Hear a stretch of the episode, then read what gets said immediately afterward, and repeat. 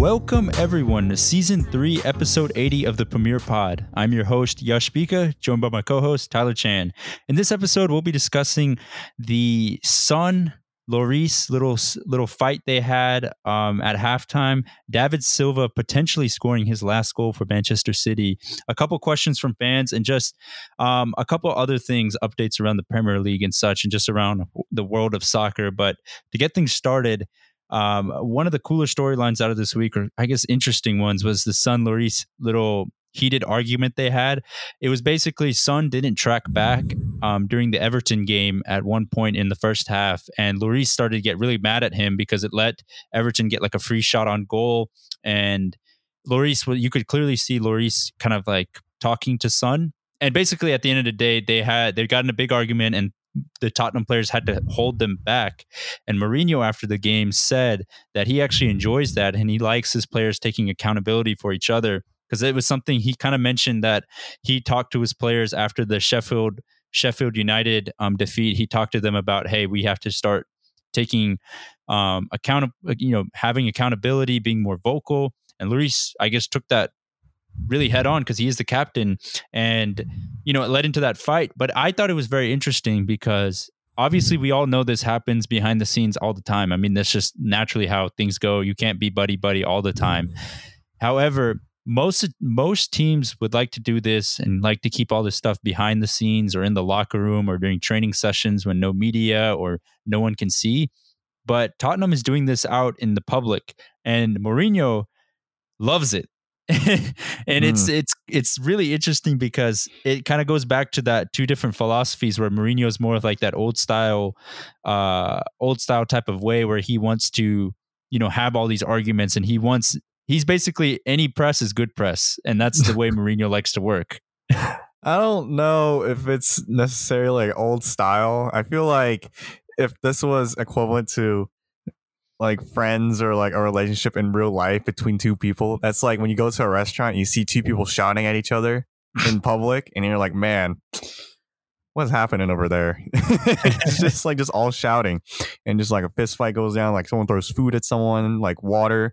Like you get that cup of water, you throw it into someone's face. Like it's kind of like that, except this is like the football equivalent, where we see Son and Lloris going at it.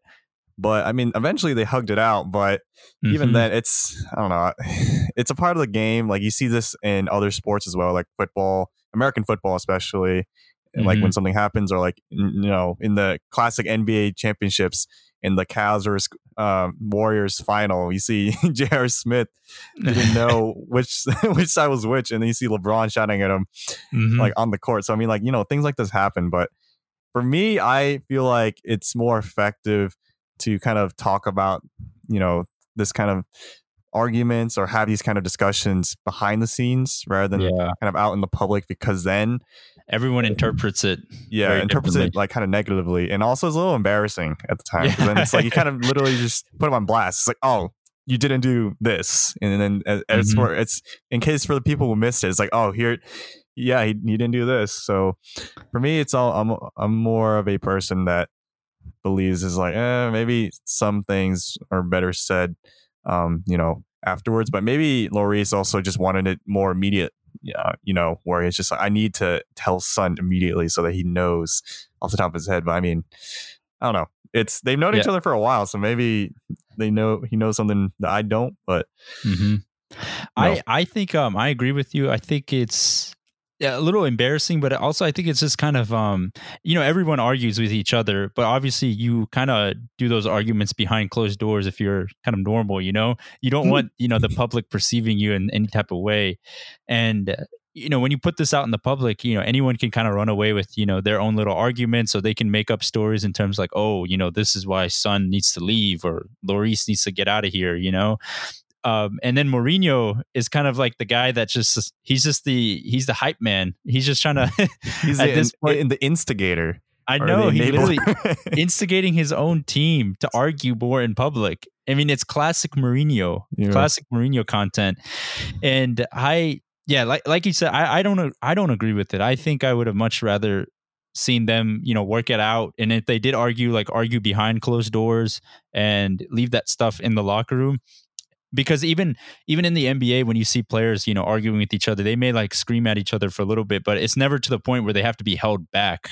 You know, not not all the time. You know, you see it occasionally, but you know, these two players had to be held back by their own players. You know, so um, I don't know. It's it's a little, it, yeah. I, I just don't agree with it. I don't Mhm. agree with it, and I think there was another topic for Tottenham because they played Bournemouth today and they didn't register a sh- single shot on target. And Roy Keane said something. He said that this Tottenham squad isn't filled with world class players; it's a bunch of average players. And the reason he said that was because the lack of investment in the squad has led the basically um, that squad has become so complacent that no one's really pushing each other anymore. And he said if you take Harry Kane out of that squad, you know, this is like kind of a mediocre team. I thought that Mm. was interesting because, you know, that was part of the reason Pochettino was fired because they brought in Mourinho because he was the guy that was going to, you know, start instigating stuff, get them riled up, you know, create competition again. But a lot of the same problems Poch had, Mourinho's starting to have them right now. So I, I definitely agree with Roy Keane. I think the lack of investment is starting to catch up with Tottenham right now. It's like a reverse Sir Alex Ferguson Manchester United situation where Yes. instead of going out and you know when your team's doing well instead of going out and buying a new player to make the team even better it's just like you know what? It's good. We don't need anyone. So now this, this is what happens. And there's been a progression in the past four seasons where they've just been finishing one place lower every single season. Yeah, or regression. your like regression. Mhm. and this year in particular is going to be even worse. They're currently 10th Yeah. so they're not even going to be they didn't res- they didn't register a single shot on target against a Bournemouth side who have like one of the worst defenses in the league. yeah, and fighting relegation. It's like, Oh. geez. It, it and that I watched a little bit of that game. That game was so boring. It was classic Mourinho, and I I kind of felt bad for Tottenham fans because as a Manchester United fan, I lived through this for three seasons. Well, two and a half really. Um, the problem is Mourinho. He will give you some of your highest highs in terms of beating you know beating teams like Liverpool, City. Sometimes you know those big teams where he just sets up a a wonderful game plan, but you have to kind of take in some of the bad, which is this when it's when you're playing lower league opposition and you're playing teams that you should beat, but Mourinho's style is to, you know, sit back, let them attack, and then hit on the counterattack. You know, you get you a lot of times you'll get performances like this where it's really boring, nil nils, one nils. And uh, I felt so bad for Tottenham fans because you literally went from Pochettino, who was the attacking one of the most, you know, guys that wanted attack to Mourinho, who's the, you know, shelled up, you know, bring your defensive A game on. And yeah, I just sympathize for Tottenham fans. It's gonna be it's gonna be a very interesting two years for you guys, I would say. With Mourinho at the helm. Well, I'll say this uh, as our resident uh, listener, Galen, the Tottenham fan, likes to say, he's a fan of a team that just likes to disappoint their fans. it's like that's just what they do. It's just like we're here to disappoint Tottenham. Oh, and he's not. He's not. Um, he's not wrong. This performance, he's Right not now, wrong. Yeah. He's not wrong. But yeah, that's that's Spurs for you. Um, one other topic was the Manchester City game against Newcastle. Before we talk about David Silva, I thought it was interesting. Danny Rose and Kyle Walker, because Kyle Walker came out in the second half of that game, and I was just thinking, I was like, man, remember what was it like four seasons ago when Danny Rose and Kyle Walker were like basically the Robertson and Alexander Arnold of the uh, of fullbacks in the Premier League. Like they were the best, I would say, at one point for like one and a half seasons, and then Kyle Walker ended up moving to City, and then Danny Rose is like regressed from them. But I just thought that was an interesting matchup because I was like, those guys were pretty good back in the day. I'm not gonna lie. Hmm. That's like when you go back in the days and it's like, man, I remember when England was starting Welbeck. Andy Carroll. And hey, Andy Welbeck Carroll. did score a bicycle kick. yeah, he did. And that's why I was like, man, this is like throwback weekend. I know there was a there was a stat they said um this I think it was last weekend. It was the first week since 2014 that Benteke and Welbeck have scored on a Premier League weekend. 2014 And Benteke scored after two years not scoring at Selhurst at home. Yeah. Oh This is my a goodness. striker. I That's know. like- I, I not doing your job for two years. Danny Welbeck's a striker too. Danny Welbeck's a striker too. Um, and you know, I, I I made a joke. I was like, man, I want FIFA 14 back because low key those two guys were pretty decent on that game, especially Benteke. yeah, back in the days when in FIFA 14 it was a lot more meta just to be no, it's still like the same thing. You just got to be fast, strong, and Just shoot. just be able to shoot. But I mean, in this game, it's kind of like the same thing, but even more so. I guess now you got to be more agile, if anything. yeah, but I I thought that was so interesting, and it was like you know, kudos to Danny Welbeck for scoring that bicycle kick. Um, because that was pretty cool to see. But Benteke scoring, that was also really cool to see. But yeah, I, I just saw that Danny Rose Kyle Walker matchup, and I was like, man, those take me back a couple years back when like Tottenham were leg- like that 2016 2017 season. Tottenham were very good. They were super good with Dele Alli and everything. Mhm. Um, but one of the cool things in this matchup was obviously City were really dominant, but David Silva potentially scoring his last goal for the Citizens for Manchester. Um, it's it's a little bit of an interesting career for David Silva. We obviously know how good of a player he was, but um, read these stats. So I'm I'm reading these stats to you right now. 306 appearances in the Premier League, 59 goals scored, and 92 assists. But he's only won the Premier League Player of the Month once in his career, and that was September of 2011. So that's crazy. And that kind of brought up the question for me. Do you think he was one of the most underrated Premier League players of this decade? Yes, I think because it's like an easy one because it, it was kind of like the Aguero situation where he was Yeah. always second to someone. Whether Mhm. it would be like Ozil or like De Bruyne, Bruyne, Coutinho, Coutinho. Like um, it's, gosh, it's and literally even Yaya Toure on the same yeah, team. Yaya yeah, Toure at times too. Yeah, and then like Rooney for United. Oh yeah, It's like hmm it could be anyone. And like Cazorla, like Ozil and Cazorla were always talked about ahead of him. Mhm. It, was- it, it was insane. even The- for like the Spain national team, it's always like Iniesta started ahead of him, Isco. Xavi. the I know Xavi. Xavi wasn't like that, like the same type of role, but you know, Fabregas, Fabregas too. Yeah.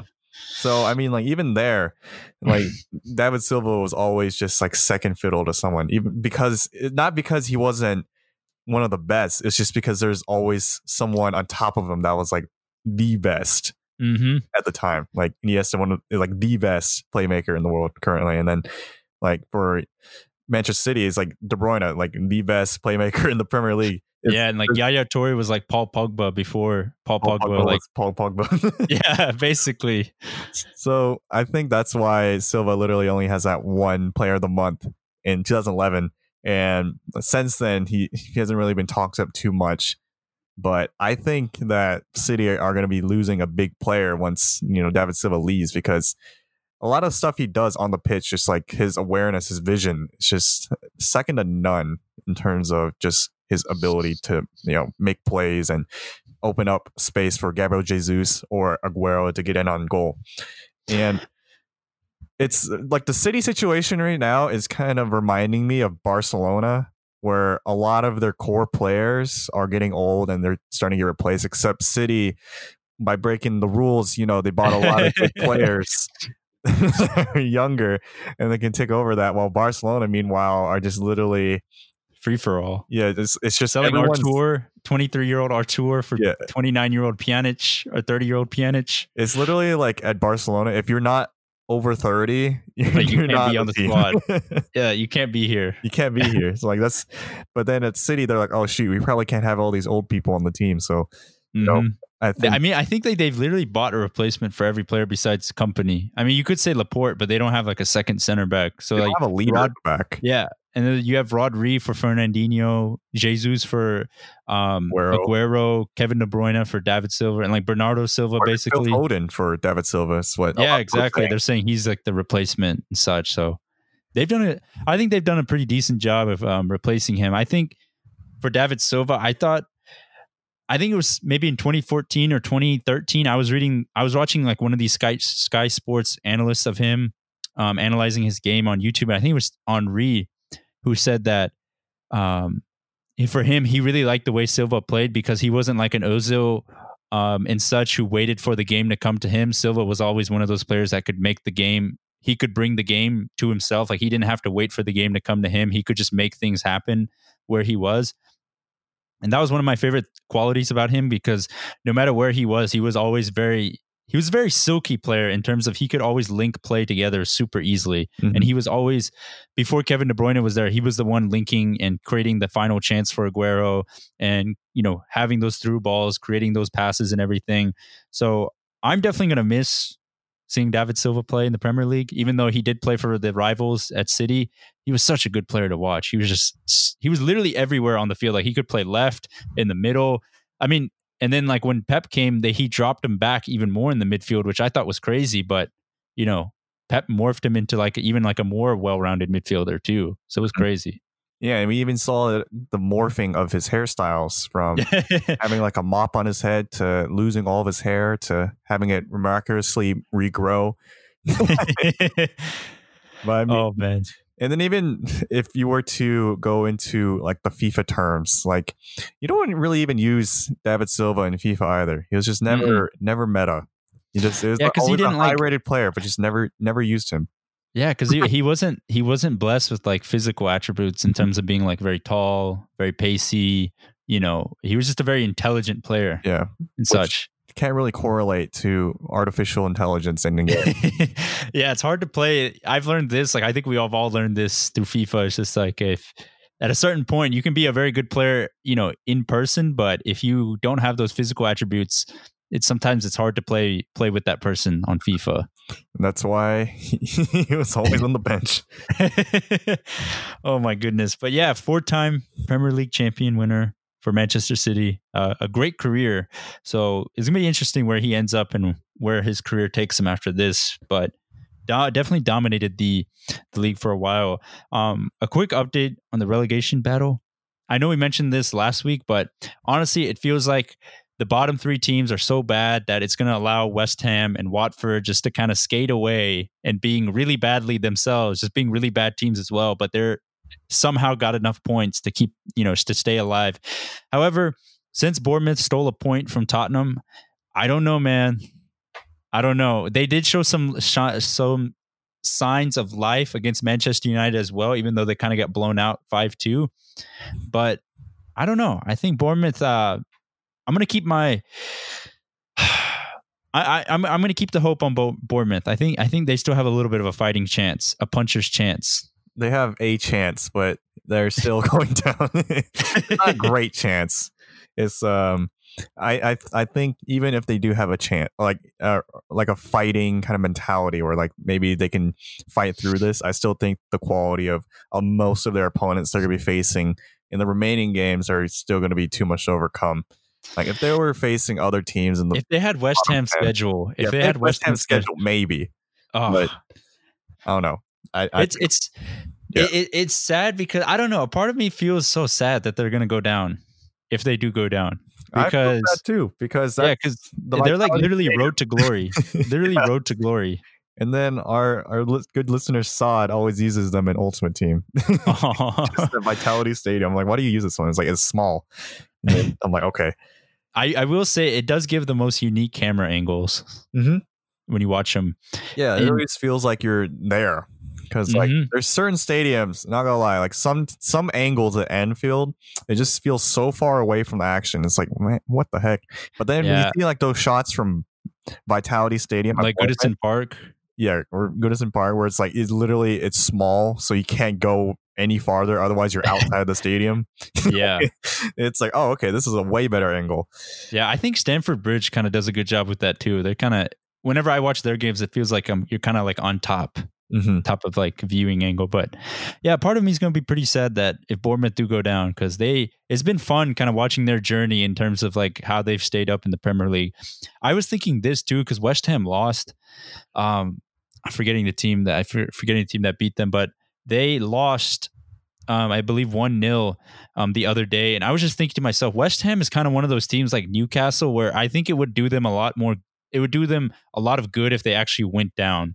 I know West Ham fans are going to probably be really angry that I say something like that, but hear me out because um, I think the way West Ham has been going in terms of chopping and changing managers, buying these players that at one point were considered the next big thing, but just kind of bringing them in because oh they have a flashy name hasn't really worked out. That strategy has been really miss. Like it's a hit and miss strategy, and they've missed on a lot of things.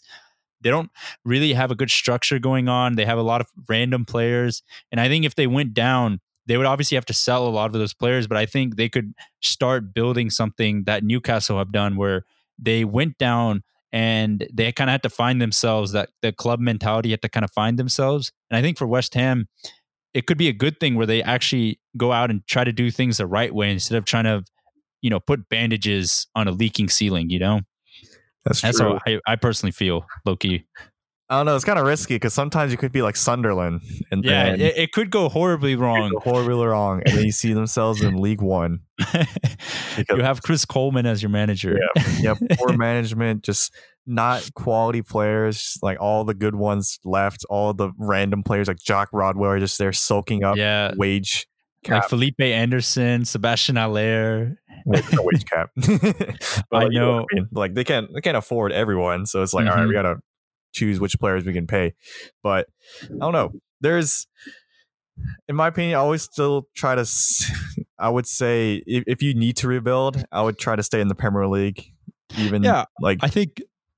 I, I, I see think what you're saying though, because like when you go down, you're forced. Like you have no Yeah, choice. you really have to look at yourself in the mirror and be like, Mhm. well, I have no one to blame but myself. yeah, but then if you're still in the Premier League, at least you can still be like, all right, we can go either direction, but at least we have money. That's a big thing. Because yeah, they have like that huge stadium as well. yeah, God. Things and- I- there was a stat. I'm not joking. There was a stat that since Dimitri Payet has left, he's actually created more chances in his short West Ham career than any other West Ham player has had since he left. Payet was another class though when he was West Yeah. It was That's insane. crazy. That's like we're talking about like five years since he left, four years. Dude, Payet was one of those players that was above Gosh. Silva. oh yeah, exactly, dude. Payet was amazing though. yeah, free kick maestro. I still remember the free kick against Crystal Palace, but. oh my gosh. This is a, a different kind of tangent, but speaking about relegation, also want to mention promotions from uh, the Empire Champ underneath Oh, because currently there are four games left in the season, and Leeds United are first, and West Brom, West Bromwich Albion are second, and it's, looking like those two teams are the teams that will be going up based on current yeah. project trajectory, and third place spot is currently held by Brentford, and Brentford have one of like the best goal differences in the league, so it might be them, but that's like a quick sneak peek to who could be teams you're seeing in the next season. So Leeds I'm United, one of those classic teams that has been in the Premier League previously, one of the big yeah, teams. back in the day. Yeah, back in the day. like 05, like you had like Ferdinand on that team. Mm-hmm. It's crazy. And a lot Yeah, of no, I- like Leeds. I'm I'm low key. If Leeds can actually do it, I'm I'd be pretty excited to see them in the Prem. hmm Um, And then West Brom. I kind of don't like West Brom. I think a lot of people could say the same thing. West Brom is very much like a poor man's Burnley in terms of like they only score from set pieces, and Mhm. it's like you know it's kind of like they they were very physical, but like there's not much besides when Lukaku was there and maybe Salomon Rondon. Um, it wasn't really too much like creative play, so Yeah. very much like physical brute kind of team. But who knows? Maybe they're a lot different coming into this to the Premier League next season, and. For the third team, I don't know. It could be anyone. It could be Brentford, Fulham, Fulham. Fulham coming back. I don't know. I just know that you know it'd be interesting to see like a team like Brentford, a team that we haven't really seen before in a Mhm. while at least. And you know, I've been looking into that Empower Champ and also noticing certain teams that you know were relegated a few seasons ago or even last season, like certain teams like Huddersfield, they're in a relegation fight, and Stoke City are in the relegation fight, and I'm like, oh my gosh. So that's why I'm also a little more hesitant to be like, yeah, just drop down into Yeah. the lower league. It's it'll be fine. You- yeah, and you it, know, it's, like it's definitely, um, it, it definitely is a risk, and I think you know, I guess when I said I was, I was looking at more of like a little bit more playfully, but definitely it does come at a risk because if you're not, if you don't take things very seriously in the championship because you play so many games in a season, you definitely can find yourself, you know, basically stuck in the championship or maybe even getting relegated, hmm. which is even worse. yeah. So And even other teams like Middlesbrough, not too long ago in the Premier League. Yeah, in the Premier that League. relegation battle. Yeah, because I'm seeing Hull City right now in the bottom three, and Yeah. then Stoke barely, barely keeping alive. I still don't like Hull City. Uh, ever since that one game, And they gave you Robertson. They gave us Robertson, that's true. But I mean in 2013, 14, I still remember it was we we lost to Hull City. And I was like, man, that was such a pivotal game in that season because um we, we were I feel like that kind of game was just one of those games where if we didn't lose those points, we would have been in that title race just a little bit better. But you know, I guess like it's kind of like a butterfly effect, where it's like we just had to go through all those years of pain just to get to where we are now. Yeah, I mean, if you if you guys would have won that that that year, you may have never gotten Klopp. That's and stuck with Brendan Rodgers. Maybe I should be I should be cheering on for Hull City. oh man, um, gosh, and I, I would also mention this: Leicester City, they won. Um, they finally got out of their rut and actually won a game, and it's going to be interesting because if they keep winning and United keep winning, it's basically the last game of the season is Leicester versus U- Manchester United, and if United win, they'll leapfrog Leicester and getting into fourth place. So that's basically going to be a very pivotal game in terms of the finishing in the top four race, especially if Man City don't get their if their ban gets upheld or am I getting am I getting the right vocab upheld Yeah. or overturned? Um, up overturn, I think would be better in terms of Okay, yeah. Overturned. Yeah, if the Manchester City's ban gets overturned and they keep their Champions League spot, um that's going to be a very interesting battle for fourth place and I, I know a lot of jokes were coming out. Brendan Rodgers capitulating and just, you know, choking up the end of the season. But he he's definitely he the pressure's on for Leicester. I would say right now. Yeah. Um, you know Iheanacho kind of stepping up and Vardy scoring his hundredth goal in the Premier Yeah. League. and he only started in the Premier League in 2014-15. That's crazy. I know. So And he was a late bloomer too. It wasn't like he's like a 20 year old growing and developing in the league. that's kind of like how I'm kind of seeing life right now too. it's like you know maybe we can still make it in. yeah, it's just like you know if you don't. practicing. hmm No, I think it's true. I mean, look at Van Dijk. He wasn't like he wasn't. It took him a while. Robertson took him a while. That whole Liverpool squad, like Mane, took him a while to bloom and everything. Never played Salah, uh, yeah. semi-professional yet, but uh, not too late. hey, you got to start off at Sunday League. oh my god! Got started Um, by working out first, if anything. Oh, of course, yeah. I need to get back in the gym. It's been a while. there we go. That, that was Oh, the man. real part of the podcast. Just the, uh, exactly. the sadness. what we've been doing since during quarantine nothing um but this kind of leads us into uh, some questions we have from fans they're both um, centered around manchester united but our first question from um, straight intellectual phd um, she asks is this starting to feel like old united again? And i must say i'm very excited and i am super optimistic but this little thing in the back of my head just keeps me a little worried because I don't want to get my I don't want to get the hopes too up in terms of I want to keep things realistic because there's no way we can go from being literally 30 points um I think what is it? Are we 30 points or is it yeah like literally close to 30 20 points away from Liverpool who are in first place to next season potentially winning the Premier League title. I just think there's too much ground to be made up in terms of depth you know consistent quality. But i think if we keep going at the way we're going i think we can really challenge for maybe getting that second place and just really putting our foot on the pedal and being a little bit more consistent throughout the entire season because this isn't the first time that manchester united have shown flashes of being very good and this is the first time this season they've kind of held up to that quality but we've seen under louis van Gaal, a little bit under jose Mourinho. you know there's been times where they look like they're like starting to gain a lot of form and they start going on these big runs, but they're never able to really sustain it and keep it going for the next season. And I'm just very curious to see how they keep it up for next season. But I'm super excited right now. I think they have a lot of things going good for them right now. and from my perspective, I feel like it, it kind of is very similar to Yash's perspective in that it, it is all about consistency because you know, under the Sir Alex days, it was very much like no matter who we brought in, it was always much like you know what the result was going to be.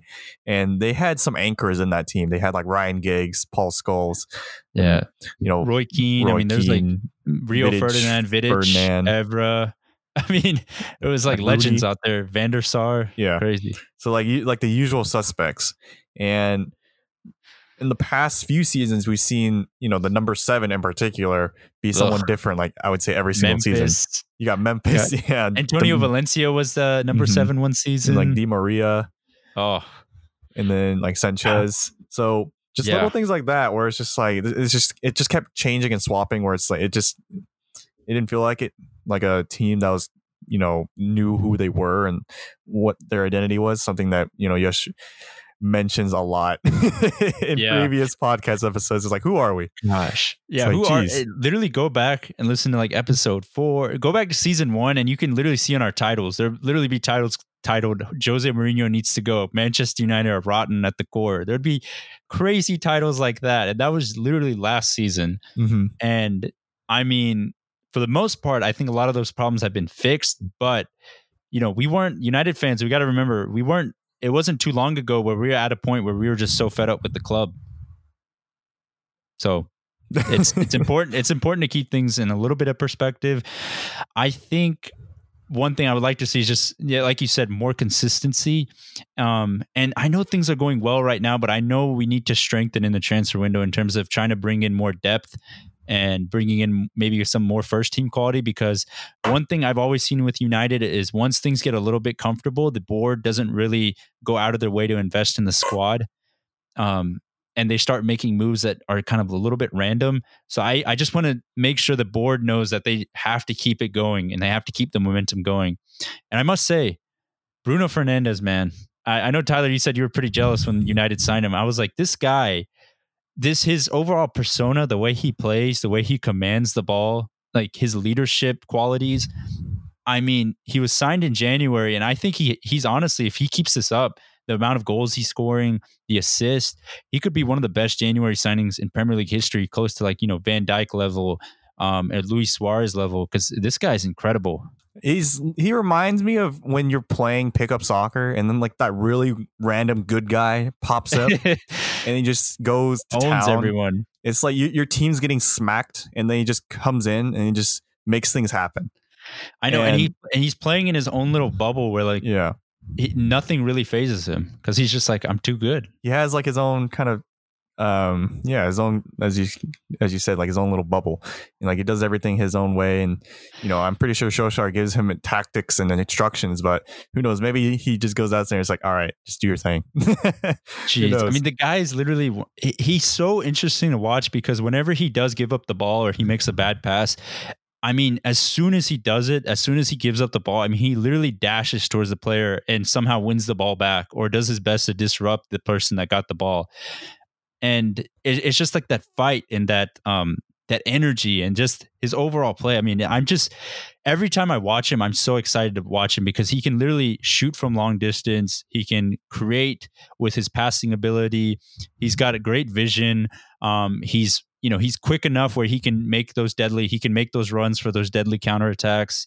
Uh, I mean, I don't know. There's there's not much else to say. I mean, he's just such a good player. He does everything that you want from a player he done right Mhm. it, it, it's really ironic uh, like how the team has turned around when he came in because like I, I believe you guys haven't lost a game yet since he's no, played, right? he, yeah we haven't lost the game that he's been featured in. exactly so it's kind of it reminds me a lot of uh my final recreational soccer league season where it was my senior year of high school i don't know if i mentioned this on the podcast before but like um during my last my senior year of high school i i had a whole bunch of friends that wanted to play soccer that never played before and we were like 18 years old 17 years old and we're like man it's not too late, is it? And then so we we went to our local soccer team, like ambush, and then we were just like, hey, can we do the U nineteen, you know, league? And they're like, oh, we haven't had a U nineteen team for five years. Like, "Oh, okay, well, we, I mean, how bad can it be? It's usually because when you play recreational soccer for like U14, U12, U16. It's there will be people that have never played before or like people that have never played a sport before in these leagues. But at U19 what we discovered was that it's only people that have played soccer before but just didn't play high school or just you know, just for some reason just didn't play select or travel. They just wanted to play rec. So we lost every single game until the final game of the season when half our team was injured because, you know, most of our team didn't play soccer before or we just weren't very athletic. So we instead had some friends that were on varsity teams for, you know, local high schools around us from like our own high schools or just mm, from high schools of people that we knew like we knew these people. It's just like we just know it's like, hey, can you help us out for our final? so they came in and we we lost our player cards, like quote unquote lost our cards that kind of identified who was on the team. So we just had like a roster name. It's like, all right, um, we don't have the identification identification for who these players are.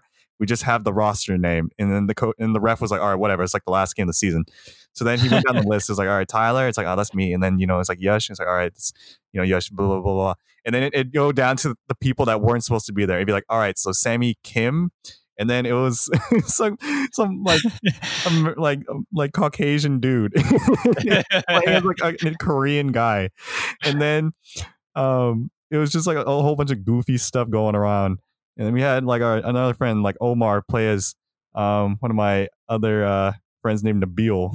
so it's just like little things like that. And then eventually we had um one of the star players one of the top in in the in Georgia at least or in the US like everything is or high schools are classified based on um how big they are like 7A, 6A, 5A, like mm-hmm. kind of things like that. And like 7A is kind of like the like the biggest you can get, I believe. Is that right, Yash?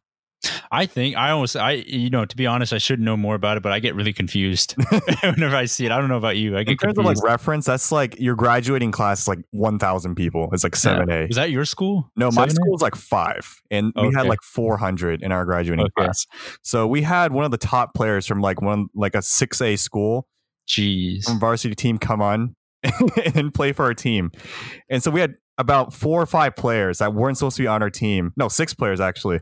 That like that's like half our team, more than half our team, just starting in our final game, and we're facing an undefeated team, and we were down two one at halftime. We're like, how is this possible? We literally have like varsity players and JV players on our team that even that shouldn't be here.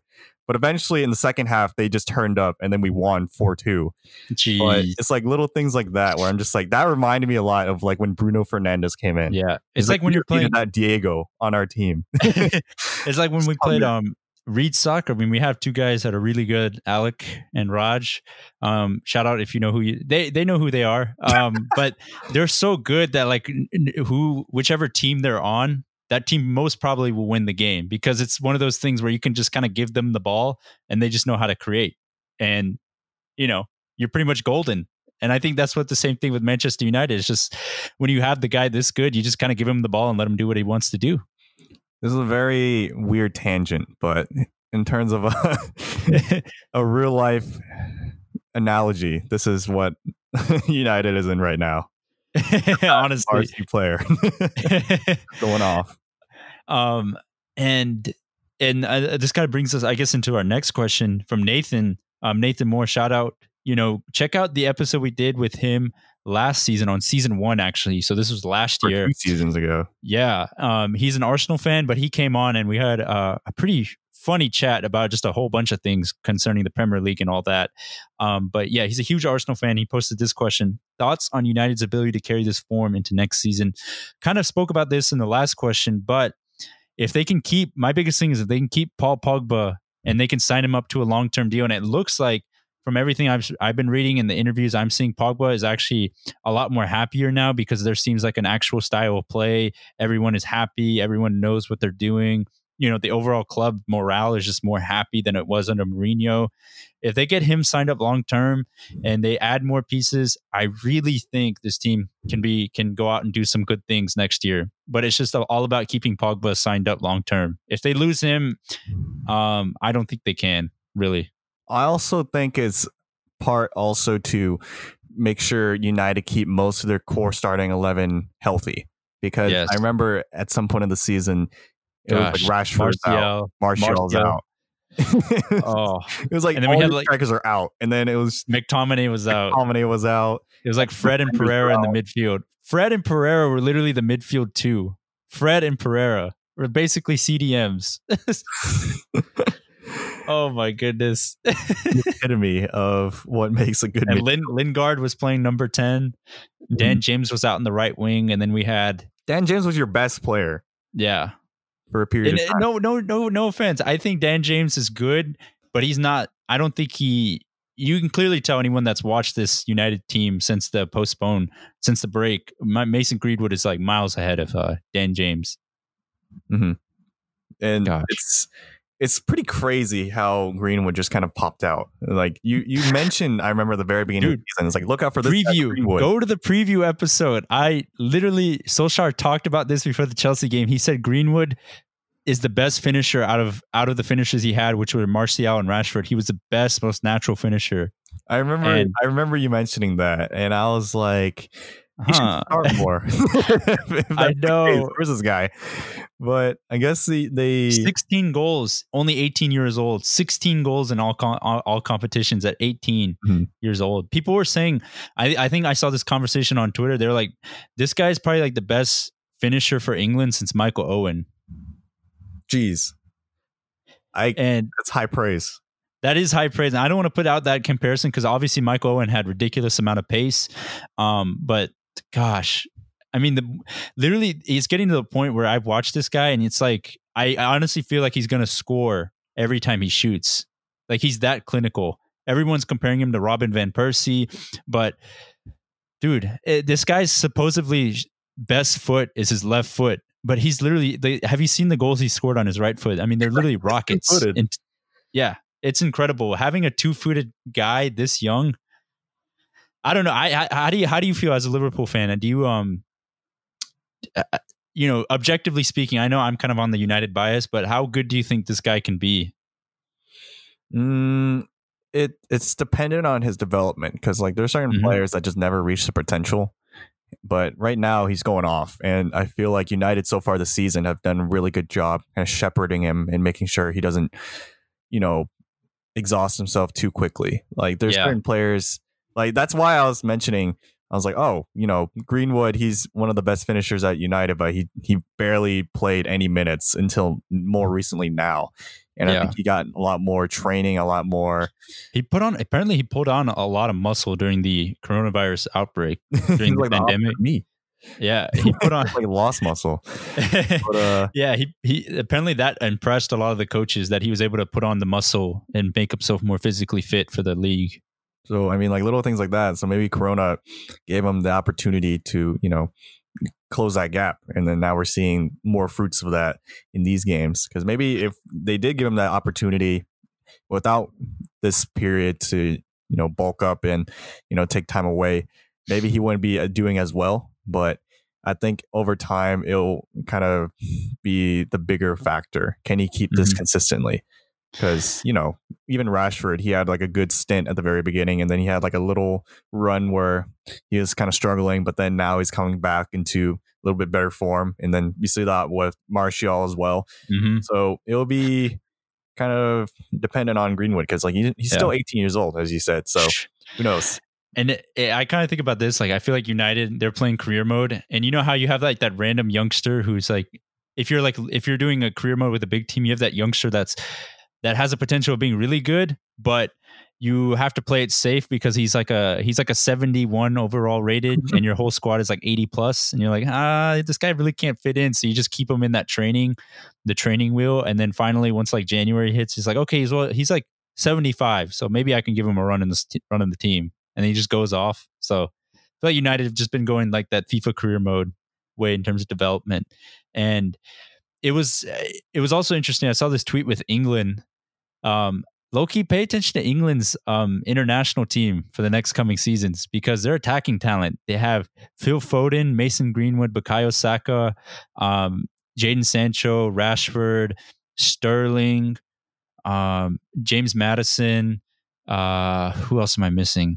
There's some other there's some other guys. There's literally you can just name most of just like the Premier League players. I know, and, and low key, like England could be could could be pretty good when it comes to national stage. Pretty mo- like more consistently, I would say. But I mean, it'll also depend on the defense. I would say is the most important bit. Yeah, I guess like you you really only they only really have like Harry Maguire, Joe Gomez. Jordan Well, I mean, Pickford. I mean, yeah, the real, the real. that's the if one. right Maybe there. Dean Henderson. Maybe Dean Dean Henderson. Henderson can keep it up, but you know, after the restart, Dean Henderson has been Yeah, he's been Pickford. he's been yeah he's been all right. Um, but yeah, I mean, I don't know. England's gonna be England's gonna be interesting. I wanted to put put this real question out. Um, so I I think they can, I think they can carry it. Obviously, dependent on those things, but.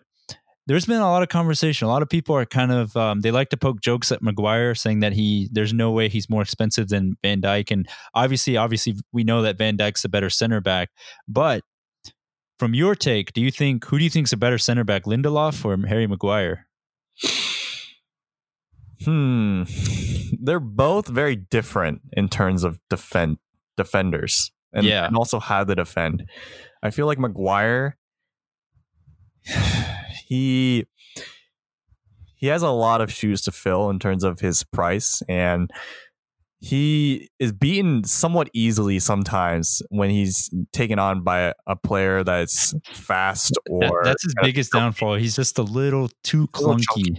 Yeah, he's a little too clunky. like a little like just like a little step to the side and then it's like oh you just got past him. And like that, that kind of like the biggest criticism for someone who's worth the or like the most expensive defender in the Premier League. And like Mhm. you can't be being beat this consistently. Like Van Dijk he was not beat by players for like 50 plus games and then Harry Maguire every single week. Pepe. yeah until Pepe did it. Like one of the best dribblers in the world. But then like Harry Maguire it's like just every game Like It's like once a Stanislas game. just like a little ball roll. And then in the meanwhile, like Lindelof, it was a lot different. Whereas like he was kind of this like a player who's like, oh, I don't even I never even heard of him when United yeah, bought him. Benfica from He was Benfica. from Benfica and he had a lot of potential. And I feel like he's still trying to fulfill that potential.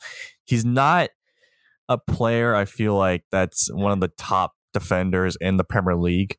Yeah, he's definitely he's definitely a more mobile. Like he's a he's a lot more agile than Lindelof. I mean, he's a lot more agile than Maguire, and he's a. I think he's a. I think they both can. They do. They both do a pretty good job in terms of playing the ball at the back. But I think Lindelof is definitely a lot more willing to you know run forward and bomb forward a little bit and take the ball out from the back. But his biggest worry for me is that he's not very physical, and a lot of teams like Richarlison and Calvert Lewin they will take advantage of that and they really kind of play like bully ball with Lindelof. I think that's his biggest criticism is that if you get physical with him, he he kind of like whimpers a little bit. I would say. hmm I, I agree with that. And it's just I don't know. He just I I I wouldn't start him. If there was like Really? another defender, Would you come would you put Bailly? I mean, I like Bailly, but Bailly, I really Bailly, I feel like can be really really good, but he is just sometimes he can make a lot of decisions that I'm just like, what are you doing? He's just so random sometimes. I think more so United just need another defender. center back. It's just I don't know. It, it I don't think Lindelof is the United go-to defender. Like they Mhm. they shouldn't be like, all right, that's our guy. Like what? Yeah, I wish I wish Bailly would have worked out, man. If you ask any United fan, they love Bailly, but sometimes Bailly can like make your head scratch with his decision making. yeah, and that's like the biggest thing. That's you don't know. It's certain players have the physical attributes, just not the right mentality, and then also vice versa.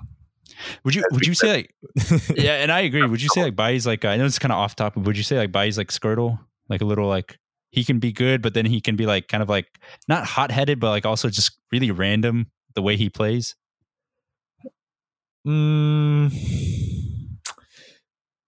I would say Skrtel was more predictive, and when you knew when he was going to make a rash decision, be like, you can give certain scenarios like A, B, C, and it's like, all right, he will do it in this, this, and this scenarios almost every time, and then he does it consistently. While Bailly is kind of like, it, you never know. It's kind of like a box of chocolates. It's just like, you know, eh, maybe this scenario he might do it. maybe not. And then he ends up doing it. It's like, oh, okay, well, this one of those times where he does it. Well, Skrtel, it's like, all right, if it's this happened, if this, then it will be this. And mm-hmm. it will be like that every time. So, you know, it's that's that's how it is between Skrtel and Bai. Not the best decision making from either, but you know, yeah. at least for Skrtel, you can kind of see it coming. It'd be like, uh oh. oh man, yeah, it, it's interesting. I, I, um, that's kind of like what what is up with uh United. I think we can, um, I think we're both kind of predicting they can be a good team. They just have to keep improving and keep the consistency. Consistency yeah, is the most healthy. important thing. Um, but I, I want to quickly point out with Liverpool, Tyler, is there a? I know we've talked about their youngsters a little bit, but is there one youngster um, that you're looking most looking forward to in terms of like this this latter half of the season? I, I, think Curtis Jones scored, right? Yes, Curtis Jones is one of those scouts players that has been in the academy for a long time, and one of those up and coming players as well that also signed a new long term contract with Liverpool. So nice. We're thinking Klopp is not signing or you know looking into other big name players because he has the players in mind already in from the academy. So maybe we don't like. There's been some some rumors that Liverpool are linked with Thiago. Uh, yeah, do you do you like that? Because he's like what 29 at he's this like point. Pjanic, man. yeah, he's really I mean, good. You, but I mean, would you want him? It, hmm, in terms of who he would take over for, it'd probably be like Keita or you know Wijnaldum, something like that.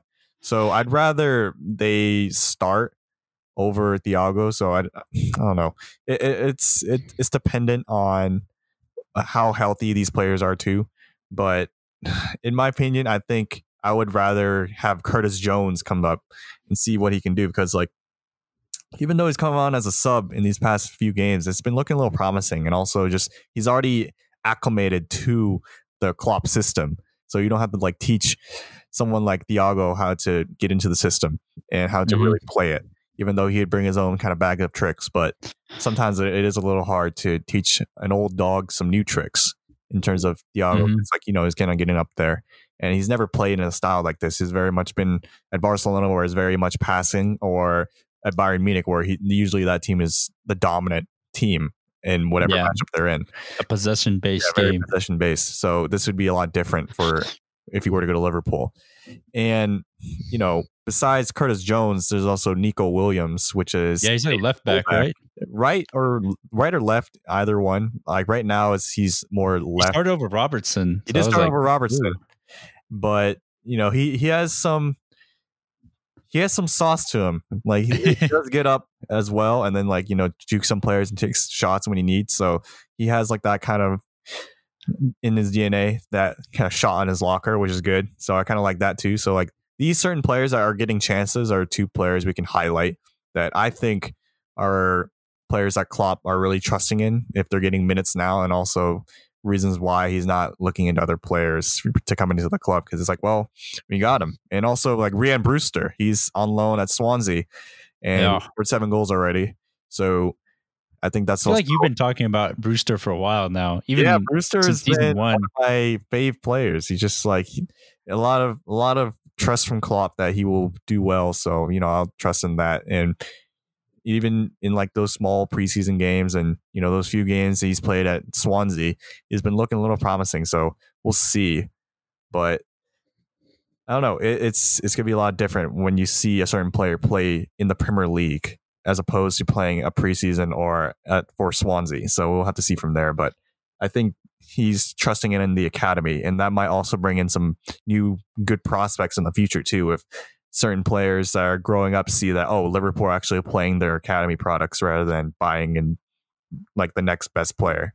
Mm-hmm. So you know that's why certain players like Harvey Elliott is even though he's a Liverpool fan, he's uh he went to the club at age 16 is one of the best prospects in the world. So I think that's also a thing. It's kind of like, you know, UGA, I think, in terms of like yeah. recruiting too. You see mm-hmm you know, if you see certain players make it big from going to a certain place, I think that'll encourage people. So, like, you know, uh, there's like a statistic that came out where UGA's graduates in the NFL accumulated the most salary, like the high salary accumulated if you if you compare all the players from every single college. Yeah. So it's kind of like that scenario where it's Mhm. like if you go to Liverpool, maybe you'll start seeing some some good game time playing for one of the best teams in the world in the best league in the world or the com- most competitive Yeah. at least. Yeah, I think the um you, you can also say it with like United and like a little bit with Arsenal too. Um cuz like with Phil Foden, he's now getting his chance but he's like what 21 or 18? Um but it, it took him so long to even break into the first team for meaningful minutes. And he's like the only one. yeah. And like Eric like, Garcia, Chelsea, Eric Garcia maybe, but you know, he's like the only English player I know of at City that is this hyped up Mhm. or like supposed to be this good. So, Yeah. And I mean, like, even if you look at like other academies, like the Chelsea one, it's like maybe you'll end up at Chelsea. Maybe most likely you'll end up in the Eredivisie, or Man City if you're good enough, or, you know, Liverpool. But um, it's like kind of things like that. So yeah. that's how It's the- that's my weird take on it. Yeah, it's definitely interesting. I think they're obviously this was a um um that's pretty interesting take because you know Liverpool obviously are in a position where they can just kind of play whoever they want at this point because they've won the league Mhm. and they have such a big lead. But um that kind of wraps up season 3 episode 80 for us. Um it was a, a lot of tangent topics but it was it was one of those weeks where there's so much going on but there was um it was kind of like the the normal stuff that was going on but we tried to pick out some of the bigger stuff that bigger topics that matter to us Mhm. but yeah that It kind of like a lot, but also not a lot at the same. yeah If that makes was a- yeah it's one of those weird ones where it's like there's a lot but not not a lot to talk about in a sense but yeah we kind of picked out some of the best stuff for you guys but please make sure to give us a follow on twitter and instagram at the premiere pod and follow us and subscribe to us on our youtube page we post the full episodes on there as well yeah just um hit us up with questions anytime in the future on those social media pages we're both active on both of them but yeah, that kind of wraps up season three, episode 80 for us. Please make sure to rate, comment, subscribe. Tell us what you like, what you don't like. Um, and we'd love to hear what you guys have to say. Thanks, guys. Peace. Peace.